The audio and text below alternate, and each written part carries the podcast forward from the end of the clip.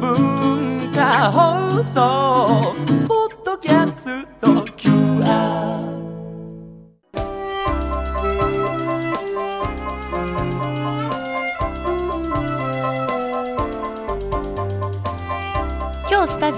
タジオにお迎えしたお客様は元 NHK エグゼクティブアナウンサーで文化放送日曜は頑張らないでも活躍中の村上信夫さんですよろしくお願いします、はい、よろしくお願いします。三ヶ月ぶりぐらいになりますかね。はいまた呼んでいただいてありがとうございます。はしばらくあれなんだよね。背が伸びましたか？背が今でも伸びてるんですよ私23で次24になる年なんですけれども、成長が止まらなくて素晴らしい。いいね。アナウンサーとしても成長したかな？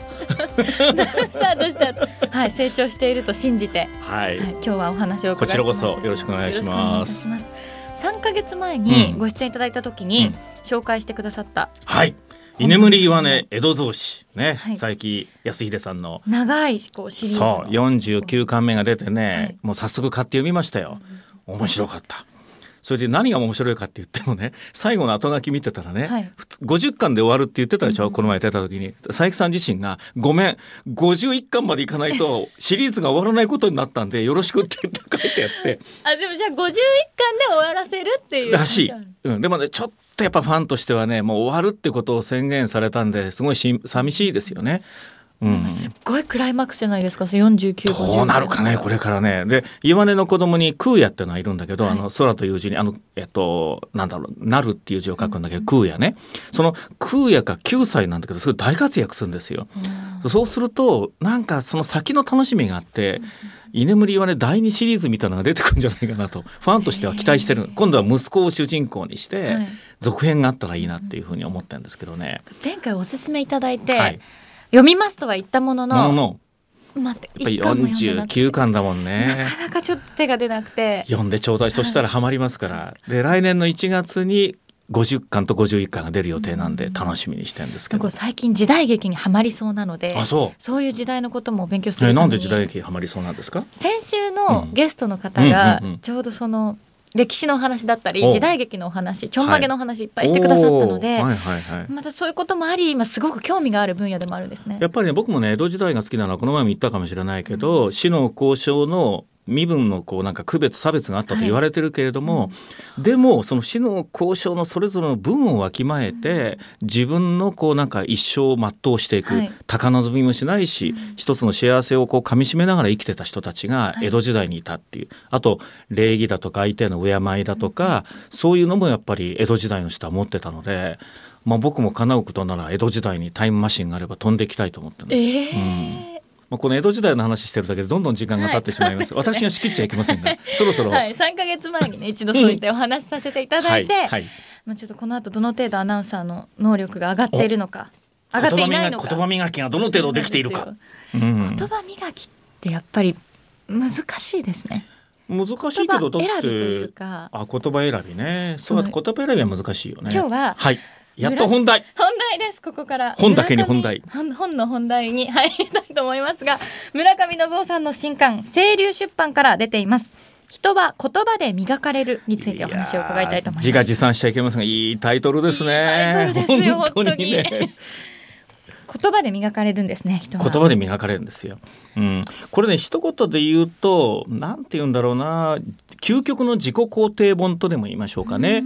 まあ、例えばこの本の中に出てくるねふあのフィギュアスケートの鈴木明子さんは摂食障害を乗り越えて、まあ、今があるわけですよね。それから小林幸子さんも10歳でデビューしてからヒットに恵恵まれるまですごく家族を養いながら苦労する人生がありで有名になってからも、まあ、つい最近いろんな騒動があって、はい。パッシング受けたりとかね。であと例えば究極のポジティブ人間の書道家の武田壮雲さん、行き当たりばっちりの人。でもこの人も、えー数年前に大病されて、もう自分は死ぬんじゃないかなってこうものすごくビビった時期もあるんだけど、はい。だからそういう人生さ生きてくればさあなたもあなたなりに私も私なりにいろいろい人に言えないこととか屈託があったりねいろんな理不尽なことを抱えたりしてるけどもそういうものを乗り越えてなおかつ笑っているポジティブに受け止めている、そういう生き方をしている18人がここに登場してくるわけ。だから言葉でこうやっぱその人の発する言葉はやっぱりすっごく大切な大事な言葉があるからその言葉を聞いてるだけで磨かれていくわけですよね。うん、確かに皆さんこうきらびやかにご活躍されている方ばっかりで、ええ。表紙もなんか皆さん笑顔で、うん。例えばどんな人が出てくるかというのをちょっと教えてもらっていいですか？例えば、はい、やっぱりこう一番最初トップバッター、阿川佐和子さん。ああ佐和子さん。ついこの前まで文化放送で大竹さんの相手してましたよね。はい、と村上さんの、うん。もう対談ですよねこれはね対談本です。対談本私あんまりこううん手に取ることないんですけれども、話しているこのテンポ感だったりとか、うんうんうんその場の盛り上がりがこの文章からすごく伝わってきたんですよ。なるほどね。まああのそのライターさんのその出力もあると思うんだけど、筆の力もあると思うんだけど、はい阿賀さんの場合はやっぱり同級生なので、はいもう気心知れてるっていうのと。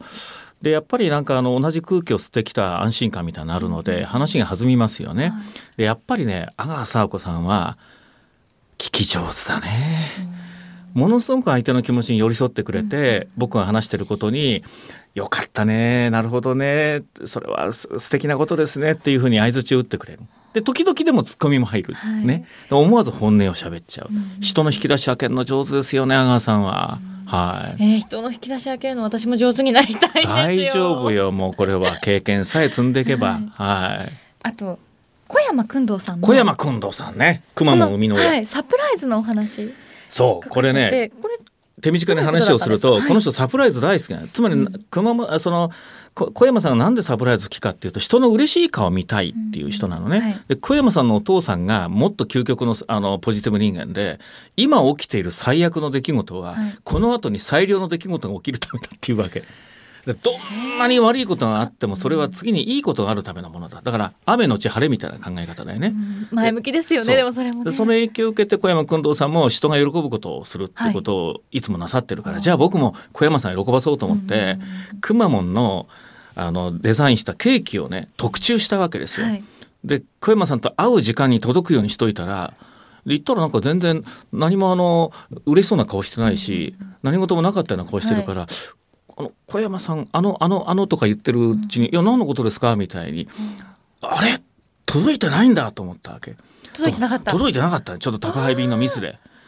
それでインタビューをじゃあ対談を始めようかなというあずすんあずはい。その時にですよ「宅配便です」と来たわけですよ。そんなタイミングありますか？それで開けてみてくまモンのケーキ見てうん喜んでる写真が出てるでしょ、実際にくまモンのケーキも載っていますね。そうだこれはねサプライズになったんですよ。それはでもすごく盛り上がって始められそうですね。そうだ僕もそうやって小山さんと同じように人が喜ぶこと大好きなんですね。うんうんそれが結局嬉しい言葉の種まきにつながってると思うんですけどね。あーこのね小山さんのこのベストタイミングは神通力だったんじゃないかってこう書いてありああそう。本当にこれはね不可抗いい意味の不可抗力だよね。うんはい。ね本当にタイミングがはい。良かったお話で、あとこう俳優さんとか、うん。女優さんとか。そうですね。えっ、と陽気美子さんも出てくるし、はい。あとは俳優さんは誰がいたかな？石丸幹二さんあ石丸幹二さんね、はい。劇団四季の石丸さん、はあの昔は貴公子と言われてね、うん。なんかちょっと取り尽くしもなかったんだけど、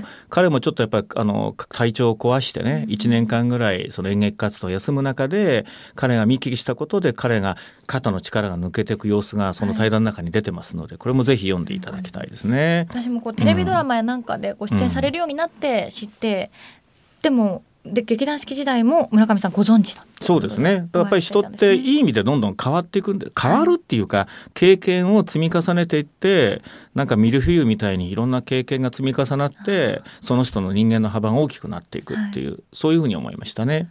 ちょっと私も厚みのあるミルフィーユを目指したいと思います早速そのミルフィーユを受けてくれた。そそういう人の言ったことをちゃんと分かってくれてるなっていうリアクション嬉しいですよね。今のはい相槌はポジティブな、素晴らしいですね。はい、磨かれた素晴らしい3ヶ月で成長しましたね 成長しまし。たはい、ちょっと上から目線の発言ごめんね。あとその対対談の時のお話の流れの作り方が本当にこう村上さんのなせる技だなってこう私は読んでて思ったんですよ。うん。なんだろうね。やっぱり人の懐に飛び込むってことかな、自分の土俵に人を引きずり込むんじゃなくて、うん。相手の土俵で一緒になってこうなんか楽しくお相撲を取って、はい。押し出すんではなくて、うんなんかいつまでもあの四つに組んで仲良くお相撲を取ってるっていうそういう感覚かな。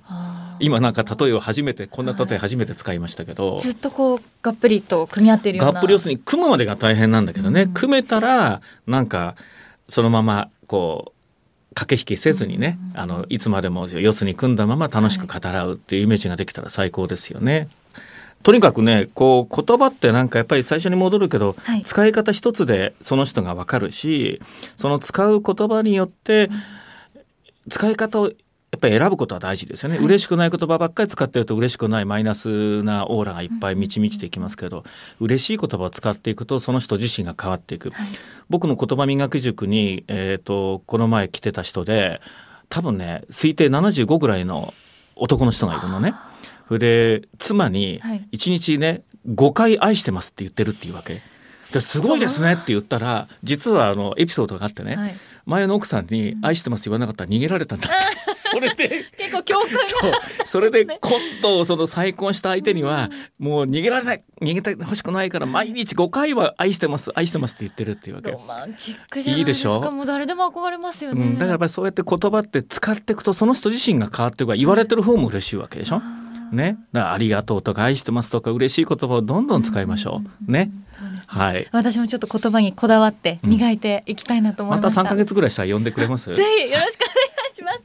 はい、ありがとうございました。今日のお客様は日曜は頑張らないでもおなじみの村上信夫さんにご著書人は言葉で磨かれるをご紹介いただきました。村上さんありがとうございましたどもありがとうご。ざいました。